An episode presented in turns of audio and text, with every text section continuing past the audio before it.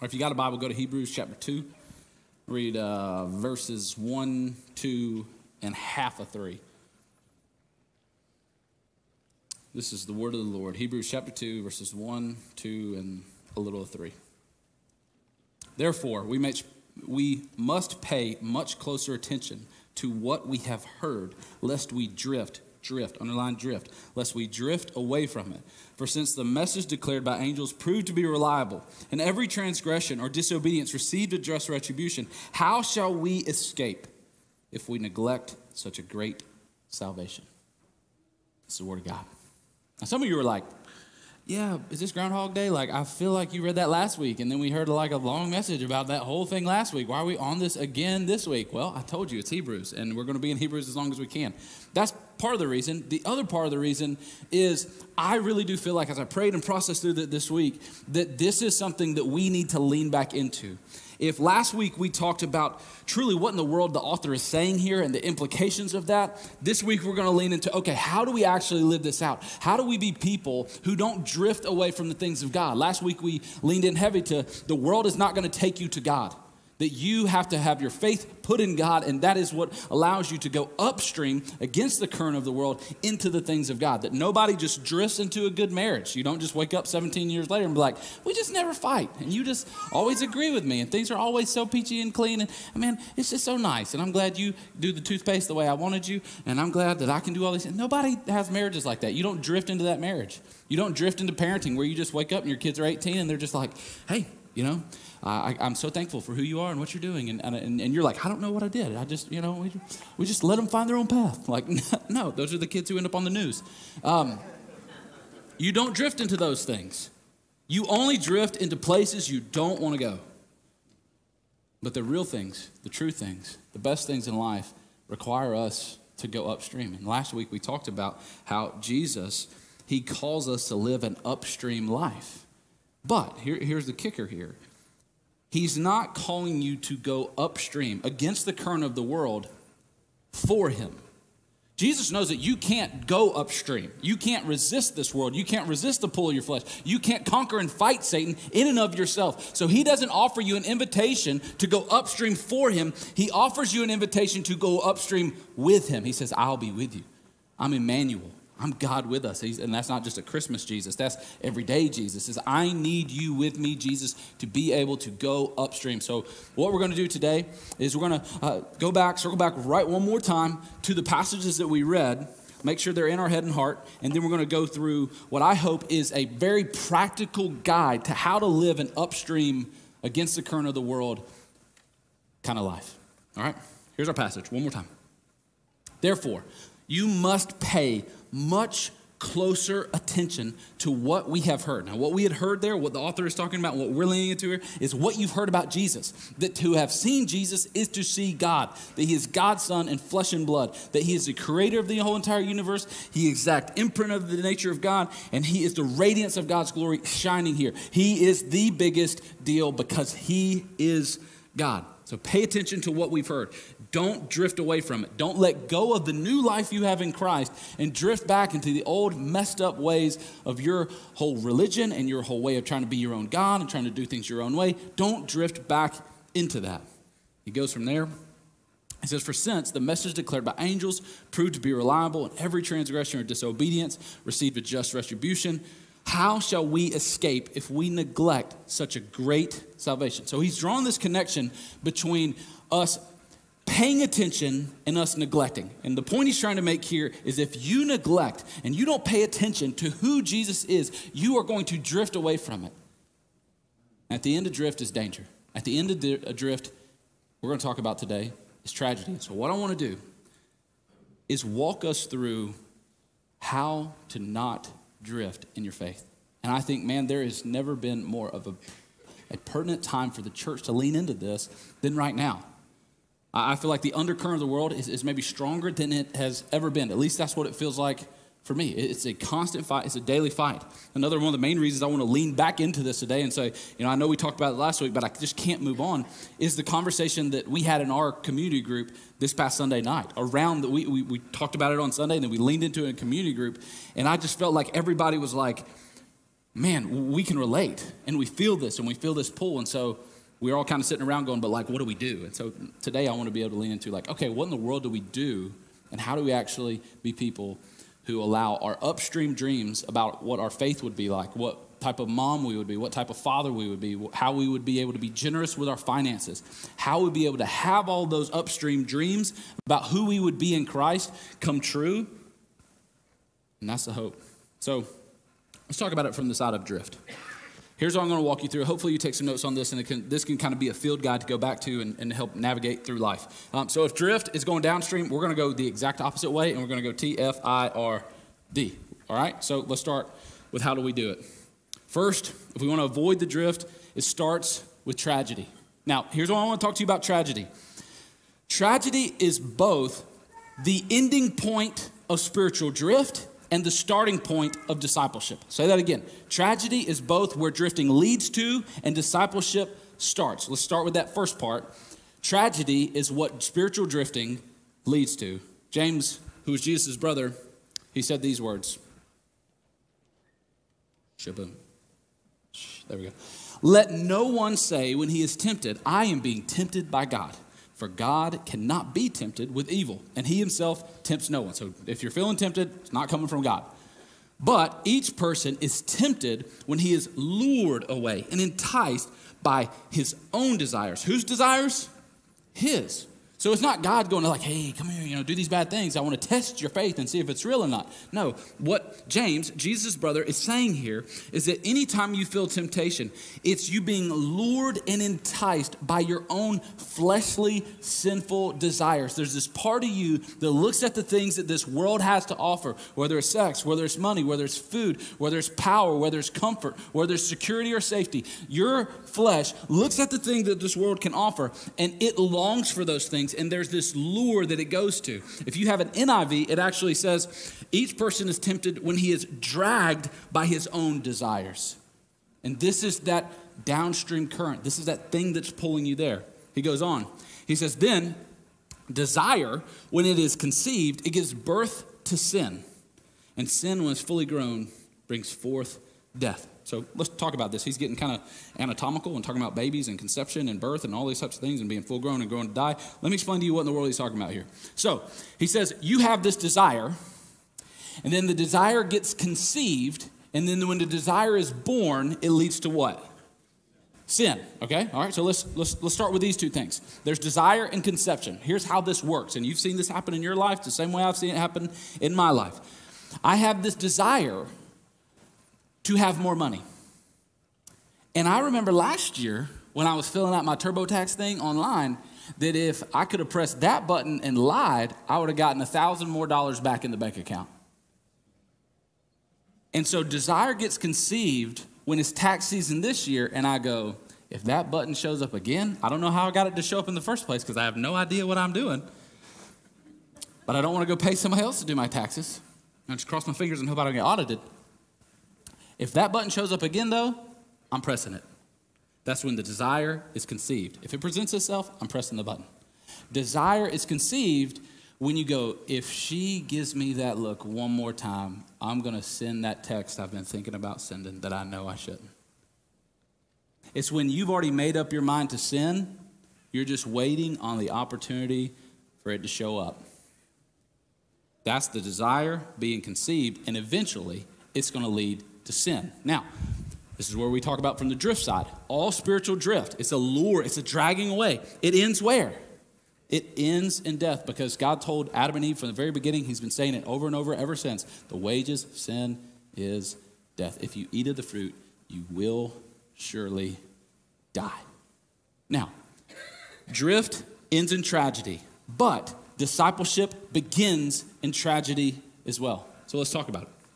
Jesus, he's, he's on the scene. He's talking to people about disciples, uh, about being a disciple, being one of his followers. He told his disciples, If anyone would come after me, let him deny himself and take up his cross and follow me. For whoever would save his life will lose it. That's you saying, he's saying, You're going to have to have a tragedy. We're going to have to have a funeral for the way you thought your life was going to be. Nobody, when they heard Jesus say, Take up your cross, was thinking, Oh, that means I got to wear Christian t shirts and send my kids to Christian school, and that's what it means to be a Christian. No, when he said, You're going to have to take up your cross and follow me, that was their way of understanding, Jesus' way of explaining, this is going to cost me my life. This is going to end in tragedy for me. And that's why Jesus says if anybody wants to save his life, he has to lose it. Anybody who wants to hold on to his life, to hoard his life, to not be willing to surrender that life, that is the surefire way to lose it. Apostle uh, Paul, he, he explained this maybe even in, in, a way that's a little bit easier to understand. In Romans 6 7, uh, he said, For we know our old self was crucified with him. So, my old self, all my desires, all my ways, all the things that I want to do, that old me was crucified. And again, you don't wake up and recover from crucifixion. That, like you, you die there. It was crucified with him in order that the body of sin might be brought to nothing. That's, it's dead, it, it can't be revived. Brought to nothing, so that we would no longer be enslaved to sin. Hallelujah, amen, praise God. For underline this, for one who has died has been set free from sin. So, this turning point moment where I realize I've been spiritually drifting and I feel bad about it, blah, blah, blah. What has to happen is there has to come this moment where tragedy happens. And it's the tragedy of being able to look downstream and see imminent death downstream. Now, again, that's what Satan wants to do. He wants you to keep you drift and keep it so easy and nice and peaceful and everything else that you don't realize there's a 4,000 foot waterfall that drops into the pits of hell at the end of this lazy river. But to go, okay, I've got to go upstream. But you don't just go upstream and start rowing really hard. I'm just going to do all this myself, and I'm going to do all these things, and I'm going to keep my hopes. I'm going to keep my dreams. I'm going to keep my habits. I'm going to keep my stories. I'm going to keep my victim card. I'm going to keep all my things. I'm going to keep going upstream with Jesus. That is not how it works. It starts at the moment where you realize how bad that is and how that is the only way you can escape heading there is if you surrender to Jesus. You can't get your boat upstream. Only He can do that. You go, Jesus, you are the only one who can save me. That's why I'm calling you Savior. But I refuse to only call you Savior, I'm calling you Lord. Because if you can get me out of this, you deserve every aspect of my entire life. You deserve to rule, to reign, and I, I have to do what you tell me to do because you got me out of where I was heading. So, what this means for us, very practical now. This means that some things, if you're going to go upstream, some things are going to have to die. Young people in the room, what this means is the idea that you're going to be a frat guy who's going to do keg stands at parties and send pictures around of, of a bunch of different girls. That's going to have to die now because you're in Christ. Younger women, this means that you're going to have to die to this hope or dream or even desire or this, you know, you never maybe admit it, but you're never going to be the person who's going to get a, a blue check verified for posting pictures of yourself in yoga pants online. Like, I'm in Christ now. I am dead to that dream. I am dead to that acclaim. I am dead to that approval. I am dead to those things. That is no longer a dream that I want. I realize that that's not, if you're a guy, I realize that that's not what a man of God is. A man of God is not one who sleeps with as many women as possible. A man of God is not somebody who just indulges in my flesh. A man of God is not somebody who does that. And a woman of God is not somebody who capitalizes on my body for the sake of gaining attention that I really want from God. You've got it. I have to be willing to, to say, I am dead to these things. And it goes a step further. Let me stop talking about Gen Z and millennials. Let's talk to some of you older folks in the room. You got a retirement, okay? That's great. That's awesome. But remember, before you're an American, you're a Christian. And so, what that means is, I don't look at my retirement the way Americans look at retirement. I look at my retirement the way Christians should look at retirement of going, Jesus, what do you want to do with these years where I have more free time than I ever had before? Now, yes, I could go down and collect seashells, but also I have all this free time. What can I do for the glory of God? I got to let go of this dream of having a, a beach house and a mountain house. I got to let go of this. I got to surrender this. I have to die to this dream that I'm going to be able to have all this expendable income to be able to do all these, you know, fun, crazy, fun things I do because Jesus calls me to be radically generous if he does call you to be that way. I got to let go of these dreams. And this is where we have to go. There's a tragedy because I look downstream and I see how broken and messed up that is, and it ends in really bad tragedy. But I look this way and I realize this is real life. This is real hope. This is the true life and is only found in Christ. And all this stuff down here, I'm not going to keep my eyes fixated on the stuff that's still in the lazy river portion of this because now, because I've read the word, I understand what's at the end. So I don't want what's in the middle. That's the problem with so many Christians right now. We want what's in the middle between right here, right now, and imminent pain, death, and destruction. But there's better stuff this way, I promise. It's upstream. It's going to have to start with you dying to get there to yourself, to your hopes, to your dreams, so that you can actually live to Jesus. The next part is F. F stands for fear of God. Now I know we're like, oh gosh, I knew we were going to get there. We got you know, hellfire, brimstone. We're sinners in the hands of an angry God. I know it was going to get like this. Let me talk to you about what I really mean when I'm talking about fear of God. I'm not saying like I want you to just be terrified of God, like He's going to strike you down the moment you steal a Snickers bar from the you know the, the thing at work. Like that's not what I'm talking about here. When I'm talking about the fear of God, I'm talking about a holy reverence that realizes that without Him and without the power on display in your life, you are hopeless and you are helpless. The Bible talks about the fear of God this way, and I, I love what it says. It says, uh, Proverbs 9.10, this is a lot of wisdom in this. The fear of the Lord is the beginning of wisdom. So the things I want to know about, the truth I want to have about relationships, about life, about parenting, about fatherhood, the fear of God is actually where the beginning of wisdom is. So I, I, trust God. I fear God. He is the true maker of the world. His word is what guides my life. I'm afraid of what life would be like without His governance and guidance. So I'm going to surrender to this because this is where true life is. It says, and the knowledge of the Holy One is insight. Jesus goes on from here and says some pretty alarming things in regards to fear. This is to give you a little bit of context of what's going on that made Jesus say these words. The disciples are having to have Jesus explain to them that if they're going to follow him, they're not going to be triumphant here on this earth. They're not going to walk around and have people bow down and kiss their feet here on this earth. If they're going to be followers of Jesus, they're not going to be kings with long flowy robes walking behind Jesus as part of his entourage. That that's not the type of kingdom he's coming to institute.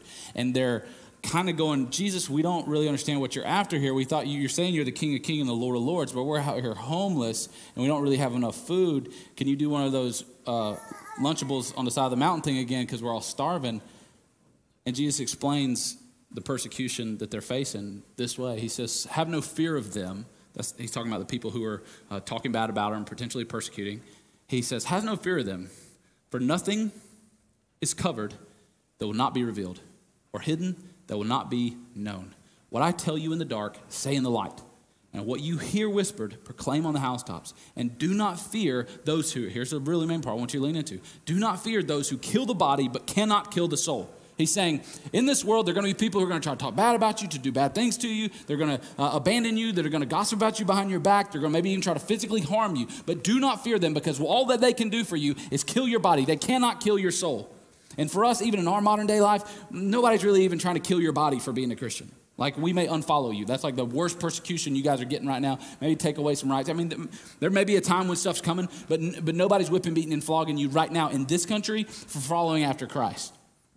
So he says, don't treat their approval or rejection like it's life or death.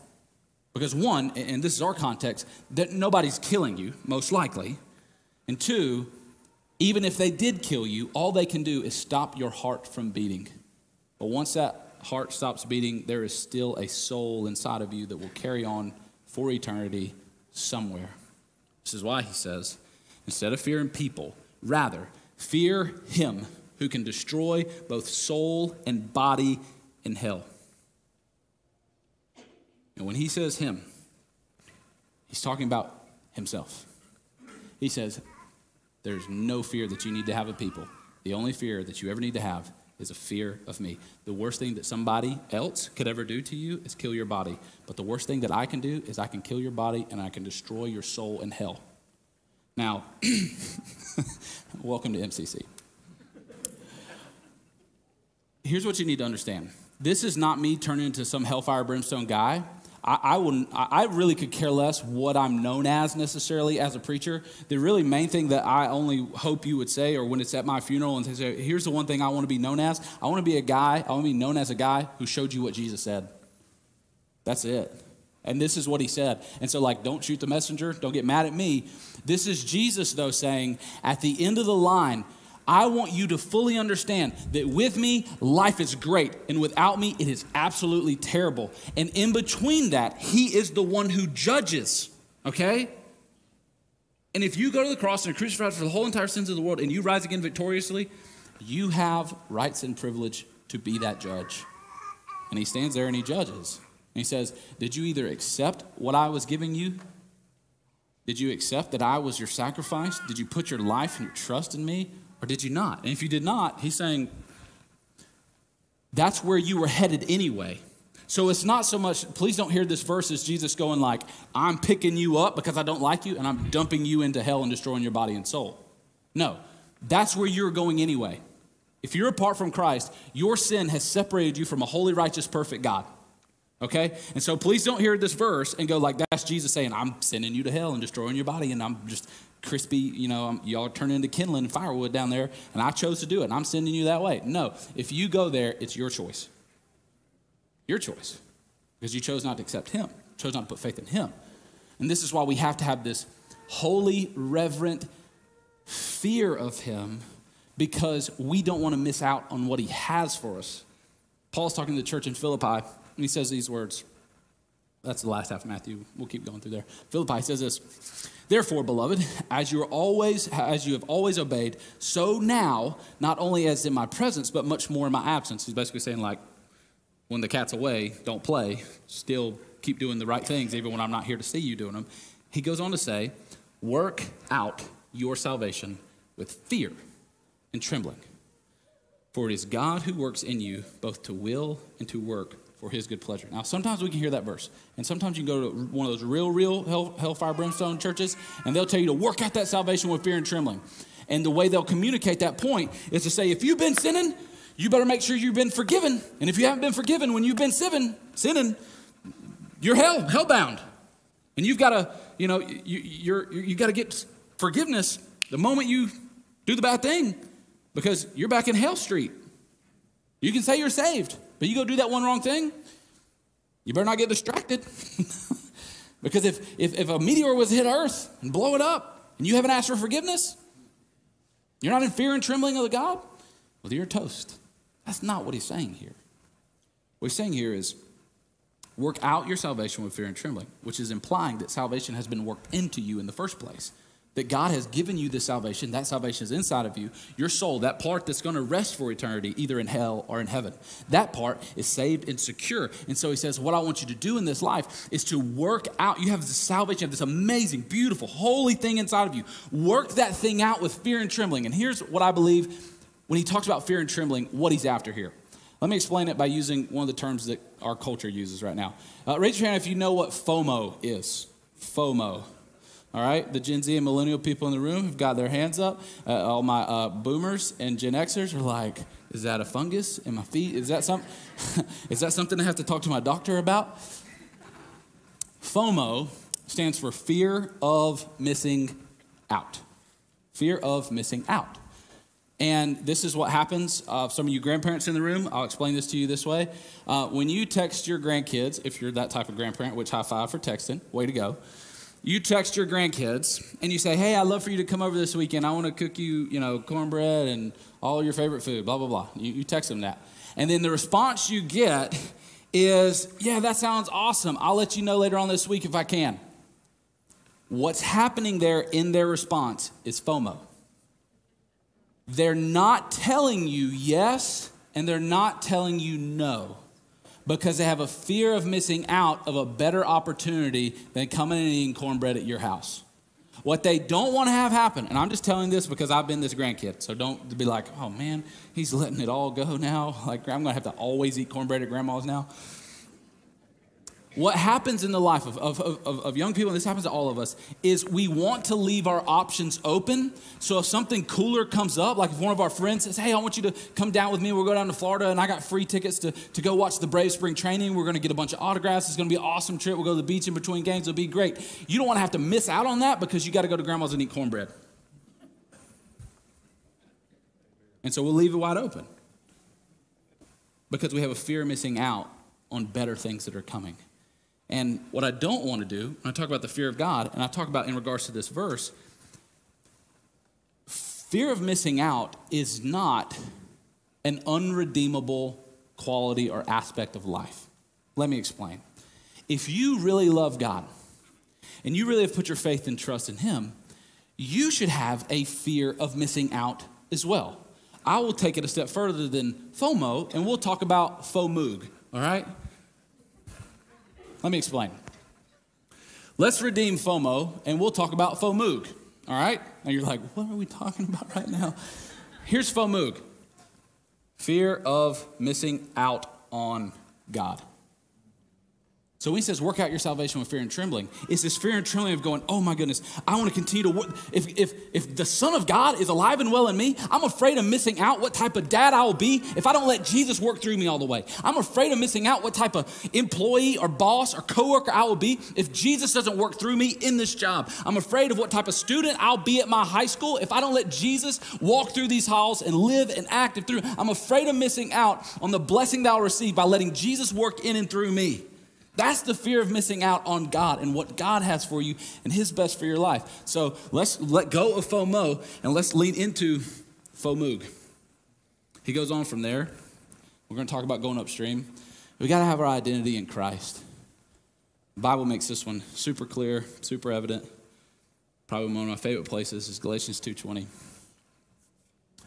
Paul's talking to the church and he's telling them about the reality it's not just for him, but also for them. He says, I have been crucified with Christ.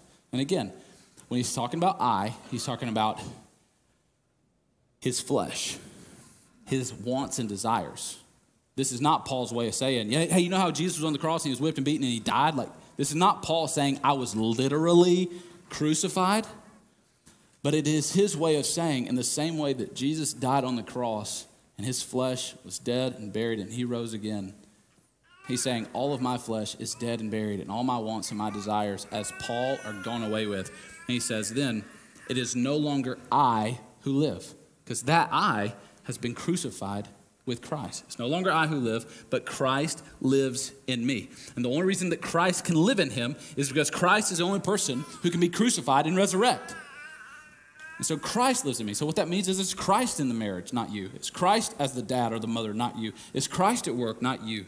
It's Christ at school, not you. And this should be freeing. It should be a little bit of a burden lifted off your shoulders because now it's not you as the high schooler, you as the struggling single parent. It's not you trying to be like Jesus in all those environments. It literally is the power of Jesus living and working through you because your identity is now in Him. Your identity is now in His victory and what He's accomplished, not what you think you need to. And this can be a struggle if you're like me and you have a tendency towards a performance based identity. That's one of the things that is, uh, has, has caused me more trouble than I like to admit in my life a performance based identity. Probably one of the most embarrassing times I'm going to share with you and publicly here. Um, in college, I played baseball, and it was my senior year. And my senior year, I wanted to go out with a bang. I wanted to have an awesome senior year. I was a two way player, which, which meant that I was both a, pick, a pitcher and a hitter. I played offense and defense. And so I wanted to be able to be really good at all the things that I were doing.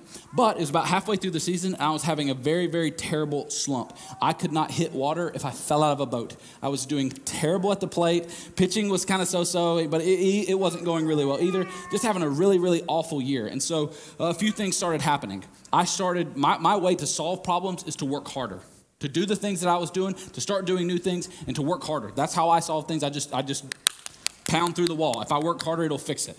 And so what I started doing was instead of waking up, spending time with God, I would wake up and I'd go work out. I'd wake up and I'd go across the streets to the batting cage. I'd wake up and I'd watch you know, online videos on how to figure out what to do better. I started doing everything I can to try to be better at baseball because when I started doing bad at baseball, I felt like I was a bad person. Felt like I was worthless. Spiraled into I'm useless to the team. I'm depressed. I thought I was going to go out with a bang and go out with a like this is terrible. Meanwhile, I know God has a call in my life. Meanwhile, I know I'm not going to go play professional baseball. I, I know that's not part of God's plan or His future for me. And I'm supposed to be, I'm the only kid on the entire team who's a biblical studies major, not a business major. I'm looked at as like the chaplain on the team. I'm one of the team captains. And there's one particular practice about halfway through the season. We're doing uh, what's called PFPs, pitcher fielding practice. And what we're going over is bunt defenses. So in this particular drill, I'm on the mound, coach is at home plate, and there's a runner who's going to eventually try to run to first, and I'm going to try to go and field this placed ball by our coach, field the ball, throw it to first base, and try to get the runner out, okay? Now, the guy isn't actually bunting with the bat. The coach is doing it so he can make it harder and put it exactly where he were so we can have like focus and specific practice. All right? So I kind of fake the pitch. I see the ball roll like right there, and I know immediately because I've done this before, that's going to be a hard ball to get the guy out. The guy running is a very fast guy, so I go with everything I have, slide down, pick up the ball, and if first base is the drum kit, I throw it in the baptistry. Just launch it. I throw it with everything I have, spin, throw, and launch it into the baptistry. As the ball flies up into the fence, the guy starts running to second. I let out almost every cuss word that I know. All of that tension and everything that I'd been pretending like wasn't there and trying to still play cool, calm, and collective team captain guy, all of that erupts. And what I didn't know was that particular day was the day that the Little League team that our coach had decided to invite to one of our practices, they were in the stands. Yeah, I was there. It was bad. And again, like, this is me, biblical studies major. Like, this is me, team captain. This is me. Everybody knows I'm going to be a preacher when I graduate. This is me. And then there's all of these, you know, seven or eight year olds in the stands. They're like, okay, they're coming to see what Christian college baseball looks like. And then it's me dropping every word that I have ever heard that I should never say. And coach said two words shoemake, poles. Now, for those of you who aren't in the baseball world, um, shoemake, that's me. Poles means there's a foul pole there and a foul pole there. You need to start running from that one to that one and then back and then forth until I tell you to stop. And so I put my head down, dropped my glove, and started running for the whole last hour and a half of practice. Practice wraps up. I don't come in, I'm still running. Uh, guys start to leave. The guys who I rode with leave. And I'm like, man, that's a bummer. Um, they all leave. Uh, last person there is coach. He just sits there and watches me run. He looks on his phone, does some things, and I don't know what. I mean, I think he called his wife, said I'm going to be home late or something. I'm still running. Finally, he says, "Come in," and uh, I come in and I just say, "I'm sorry." He didn't even say anything back to me. I was like, "This is scary." Um, and he was like Napoleon. Like, I mean, he was a shorter guy, but like very fiery, Superman. Um, when he was angry, he, otherwise he was a really uh, amazing guy. We get in his truck. it's very quiet ride home ride back to campus. And then he says, Shoemake, that is not who you are. Your identity is in Christ. The end. He didn't, say, he didn't say the end. That's all he said. And I just said, I know. And see, I don't know what your throwing a ball somewhere it shouldn't be moment is. Some of you guys, you have uh, picture frames in your house. They're covering up the hole in the drywall you punched. And guests don't know it's there, but you do. Your wife does. Kids, maybe.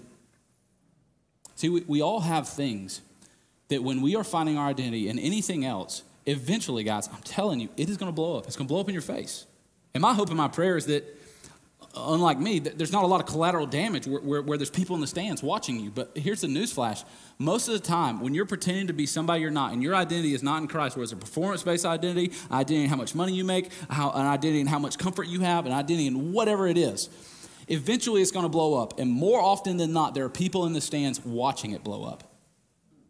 And their opinion and their views of God is often impacted by how it goes wrong when your identity is not in Christ. So please, please trust that you don't have to perform for Jesus. That He is not, when you show up, if you make it through this life and you show up on the other side, He's not going to say, Well done, good and successful servant. Well done, good and great performance servant. All He's going to say is, Well done, good and faithful servant. That's why the hope of a Christian life is not success, it's faith, faith, faith.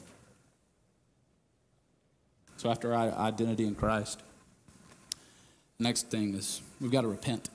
Another word that we're not really crazy about is repent. Jesus shows up on the scene in Matthew 4 17. He said these words Repent, for the kingdom of heaven is at hand. Repent, for the kingdom of heaven is at hand. Now, this word repent in the Bible, a lot of times when people hear sermons or stories or a pastor start talking about repentance, we look at it as like, oh, I know what repentance means. That means I'm going this way and I got to do an about face and I turn this way and I stop doing those bad things and I start doing the good things. Well, Yes, that's Old Testament repentance. If you go to the Old Testament, you find any word in the Old Testament and you look up what that means in Hebrew, that is what it means. But when you see the word repentance in the New Testament, New Testament repentance does not mean turn around and go a different direction. New Testament repentance means change your mind. It's a Greek word, metan I can only say it once. Metaneo means change your mind. Now, in regards to drifting, this is where this is really important. A lot of times people think, okay, I put my faith and my hope and trust in Christ, and I repented of my sins. And that's the last time I have to. I've repented. I repented. I got maybe I got baptized. I repent and I believe. That's what I did to receive salvation. I repented and I believed. The problem is repentance is something that needs to be ongoing. Repentance is not something you just do once. Now, there's this really dangerous doctrine in the church that says repentance is it. And they'll come and they'll highlight and they'll say, no, no, no, no, no. Repentance isn't just stop doing bad things. And they'll lean into stuff like this. They'll say, repentance isn't just go the different direction. And they'll make the point anybody can stop doing bad things. If you're a murderer, you can stop murdering. If you're a liar, you can stop lying. That doesn't mean that you have put your faith and your hope and your trust in Christ. You've just stopped doing bad things. So the repentance, the turn and stop doing bad things and go a different direction, that is not what saves you. What saves you is your faith. You're saved by faith. Now, I wholeheartedly agree with that entire statement. The only issue I have with that is if you're not very careful, what we do is we give a really cheap grace that says, All I had to do was change my mind about Jesus. That's all I had to do. Oh, repent means change your mind? Well, I've changed my mind about him. He's my Lord and Savior. He died for my sins. And I'm just going to keep on keeping on. Now, you see where hopefully this is a little dangerous.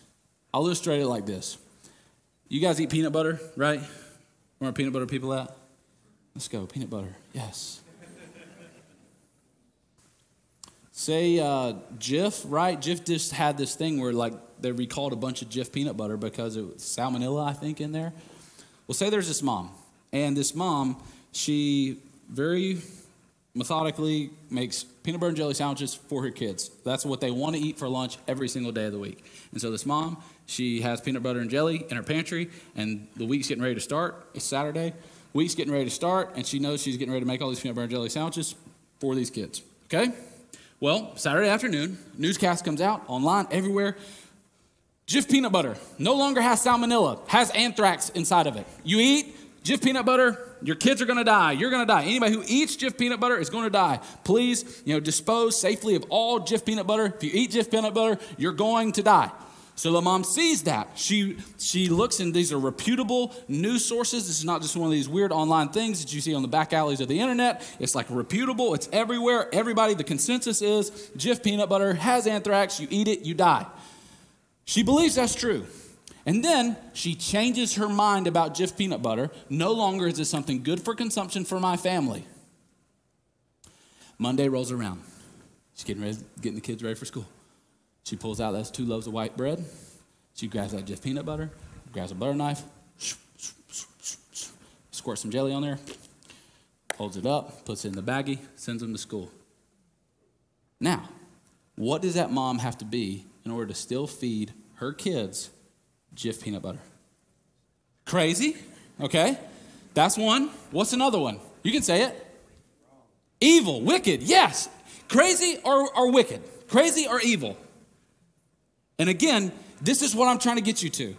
To say, I have changed my mind about Jesus. I realize who he is and what he is and all the things about him. I understand all these things, and now my mind has changed about Jesus. But I continue to go about living my life, doing all the things that I was doing before that. Does it really show that I've changed my mind? If I continue to go and do everything that I said I, I uh, that is completely against this Jesus, I say I've changed my mind about. If I continue to go and do all those things, I'm one of two things crazy or wicked. That's why we can't just say, Oh, I repented. I changed my mind about things. No. Hear me. Before you hear me saying, like, you have to do works to be saved, you have to put faith in Jesus. And your faith in Jesus, you repent and believe, repent and believe, repent and believe. That's what we do to receive salvation from Jesus. But if I do nothing else after quote unquote being saved through my repentance and my belief, if I do nothing after that, there's nothing I have to do to be saved. But if I do nothing after I am quote unquote saved, you're not. You're not. You're just not. And, and we can want this to be true about Jesus, but we know this is not true about anything about how we treat each other or anything about how the world works. We just know that's not. You would not take a wife who said, Yeah, I really love you, and, I, and, I, I'm so appreciative of you as my husband, but I really like sleeping with all these other guys. And you would just go, Well, that's, I get it. Yeah. Well, at least your mind has changed. You know, you're secure as my wife. No. We don't, that's not how this operates. This is not how this works. And so, what I'm after here in regards to drift is we have to realize that our repentance is something that continually happens. So the question we need to be asking Jesus is Jesus, what do you want to change my mind about next? Jesus, you changed my mind about people who have a different skin color than me. And I realize now, fill in your blank. We're all created in your image. Jesus, you changed my mind about what does it mean to be a godly husband. And it's not kicking my feet up and just going to work and coming home and making some money. I actually need to be a spiritual provider first and foremost for my family, not a fiscal provider. Jesus, you changed my mind about what the church is. It's actually this place where I can come in and connect with people. It's continually, if I, if I want to avoid drifting away from Jesus, I've got to ask him this question What do you want to change my mind about next? Because that's repenting. What, what am I, I I'm repenting of my old ways of doing my life these ways, and I'm going to follow after you. That's what repentance looks like. Last thing, if you want to avoid the drift, is discipline. Now, I know if fear of God wasn't bad and repent wasn't bad, discipline definitely is. Because our world has hijacked this, this word discipline, right? Like if, if your wife comes in and says, hey, the principal sent a uh, email home and said that our kids getting disciplined at school for things that they did, you don't go, I bet they did some really awesome stuff. I can't wait to hear. They're probably going to get student of the month after this. Like we hear discipline and we think discipline is bad. We think discipline is a really, really bad thing. Nobody wants discipline. Avoid discipline at all costs. Discipline is bad. But maybe in the world it is, maybe how the world hijacks it, so that it can continue. Again, the world is created for you to go slow, easy, peaceful, lull you to sleep. So, wouldn't it make sense that Satan would love to manipulate how we think when we hear the word discipline? I want to show you how God's word talks about discipline. We'll get there in depth in a little while, but in Hebrews 12, 7, 8, it says this For it is discipline, that it is for discipline that you have to endure. God is treating you as sons this God is treating you as sons is referring back to the discipline. It is the fact that you are God's son that you get disciplined. And the fact that you're getting disciplined is proof positive that you are a child of God. And he says, For what son is there whom his father does not discipline? It's like, that's what dads do. That's a good thing. That's a sign you have a dad. To prove the point even further, he says, if you're left without discipline, in which we all have participated, then you are an illegitimate children and not sons. So the point that he's making, I'm hopefully trying to make to you too, is discipline isn't bad. Discipline means you have a dad. It means you have a father who loves you and cares about you and wants what's best for you. And that discipline is actually a good thing. The author of Hebrews goes on in the next couple of verses, Hebrews 12, 11. He says, For at the moment, discipline seems painful. We all collectively go, Amen. It is painful. It is painful. Seems painful rather than pleasant. But later, it yields a peaceful fruit of righteousness for those who have been trained by it. He's telling you there is good stuff upstream. There's peaceful fruits of righteousness for those who have been trained by discipline. I don't know what just happened, but uh, that's cool.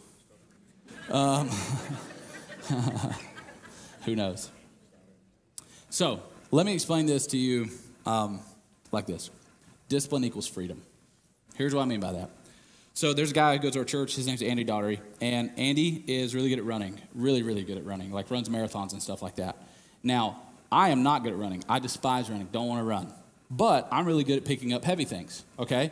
So if there was 500 pounds on the stage, and you asked me to lift this up, because I have had the discipline of continual bodybuilding and powerlifting, I could deadlift that 500 pounds. Now, Andy, he has not been trained in the discipline of bodybuilding. He could not lift that 500 pounds. He does not have that freedom. But if you came in here and said, Trent, you and Andy are going to go run a marathon today, all right? Or even a half marathon, we'll just knock it on back. You go run a half marathon because of how Andy has disciplined his life, how he has been a regimented runner, he has right now, at this moment, even in the rain probably, the freedom to go and run a half marathon. I, my friends, do not. I could not do that. I would not make it the 13 point whatever or the 26.2 that is a half or a full marathon. Wouldn't, I don't have that freedom right now. And so when I say discipline equals freedom, this is a life thing, but it's also a God thing. He wants you to experience freedom. Jesus came, I've said, I've come to set the captives free. So here's what I'll hopefully try to show you in this when I explain discipline equals freedom. I want you to, for a second, don't worry about any of these things over here and pay attention to this side. This is the stuff that falls under the category of what we all will drift to in life, okay? This is stuff that you don't have to try to get into and you're gonna get into.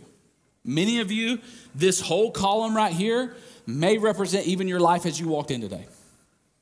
You don't have to try to be distracted right now.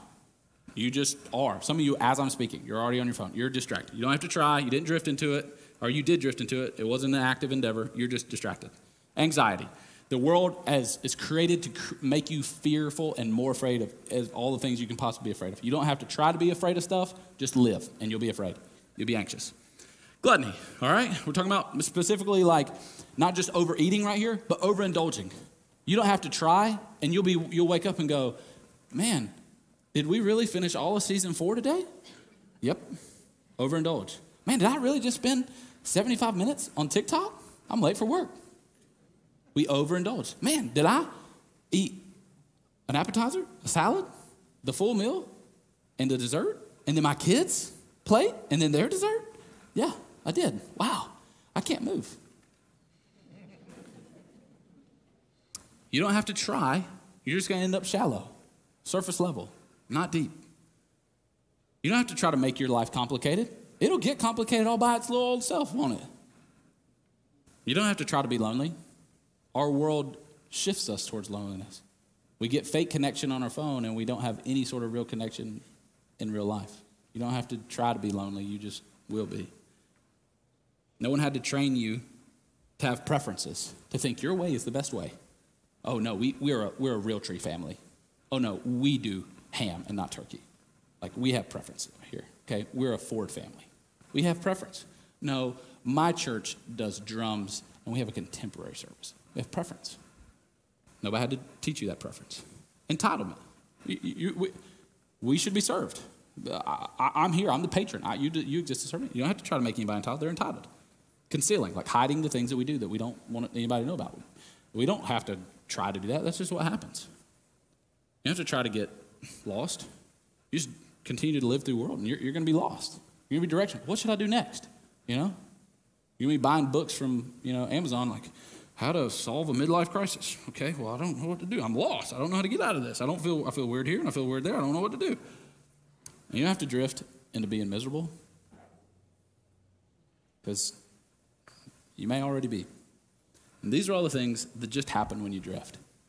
And so when I show up and I say, discipline leads to freedom, What I'm specifically talking about, and I think God's word is, is so good to do this, there's not a specific list of what is called spiritual disciplines in the Bible, but we can see the things that we're supposed to do spiritually, and we can tell that these are the disciplines. These are what a disciple does. There's no coincidence that when Jesus calls people, he calls them disciples, and they're bound in, within the word disciple is what? Discipline, okay? And there are practices, there are things that we do if we're disciples. Uh, there's a really good book by a guy named Richard Foster called The Celebration of Discipline. I recommend it to everybody. Celebration of Discipline by Richard Foster. These are the disciplines that he lines out. There's probably more, there's probably less. You can pick and choose your list, but let's just walk through some of these. These are spiritual disciplines. The discipline of meditation. Now, again, with what we're talking about here, meditation, if I can practice this discipline of meditation, it frees me up from distraction. If I can practice the discipline of prayer, now I know that I am not the one who makes everything happen in my life. In prayer, I'm tapping into an outside resource who can solve my problem, who's sovereign over my problems. In the spiritual discipline of fasting, I now learn how to abstain from things. I don't have to overindulge. I'm actually going to go the opposite direction and not indulge in any of those things for the sake of being able to see and savor Jesus. With the spiritual discipline of simplicity, I can say, I, I just need Jesus. I need the few clothes, I need the few food, I need my daily bread, and nothing more and nothing less. I don't need this complicated life that the world offers. It frees me from that. And the discipline of solitude. Now, I'm being lonely because I want to be. I'm not being lonely because I have to be. I'm lonely to seek God. I'm lonely. I'm seeking out to be just with God because I know that this is the most important relationship in my life. So I'm free from feeling lonely like I have to have all these other people in my life to be able to make it worth anything. No, I know my worth and I experience that in solitude with God. Through the discipline of service, I get freed from entitlement.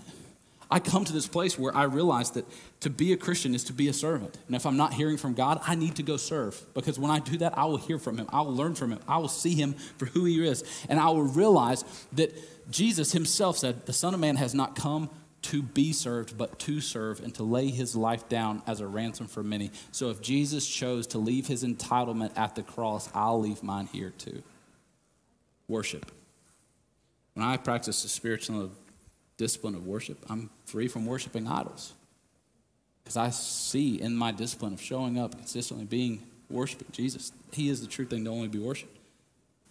When I practice spiritual discipline of guidance, I realize now that I have other people in my life who have Jesus in mind, who are helping me and showing me the truth in the way. I've submitted to having a group of people in my life to hold me accountable, to give me godly direction and congruence with God's word. And so I'm not lost. I have people who are guides with me in this life. And then the discipline of celebration. That's a big part of what we do here every Sunday. And it's a big part of what we're getting ready to do as we baptize uh, two people, two young people. We celebrate. It frees me up from this miserable life that I would drift into where nothing and only the things that I can do are the things worth getting excited about. And see, because we're rule followers, some of you are taking pictures of this and going like, okay, I just got to go start doing all these things. I got to get all these out, and I'm to be free from anxiety or gluttony or shallow or complexity. I'm to be free from my loneliness. I'm to be free from my preference or entitlement, concealment. I'm to be free from. I want to be free from these, so I got to go do all these things. These are my things. These are my target. Please, please, please, don't make the things on the left of this the target. The target is freedom. Because I want freedom, because I want to be liberated from this life that I would drift from, I'm going to do these things because what I'm really after is freedom in Christ.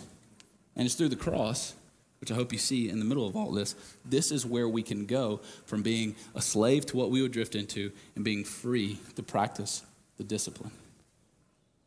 It's, it's, it is by the cross, through the cross of Christ, that I can come to this place where I say, I am no longer a slave to my flesh. I'm no longer going to balk against and run away from discipline. I want the freedom to be able to be the most generous person in my family. I want the freedom to be able to give my time to the people who are in need, however that might be. I want the freedom from my flesh and the lust of my eyes like I've never had before. So I'm going to pour my heart out to God in prayer. I'm going to find accountability to guide me into that in my life. Because what I really want is freedom. So the question becomes Are you a disciple? Are you someone who has decided to be disciplined in the works, ways, life, and love of Christ?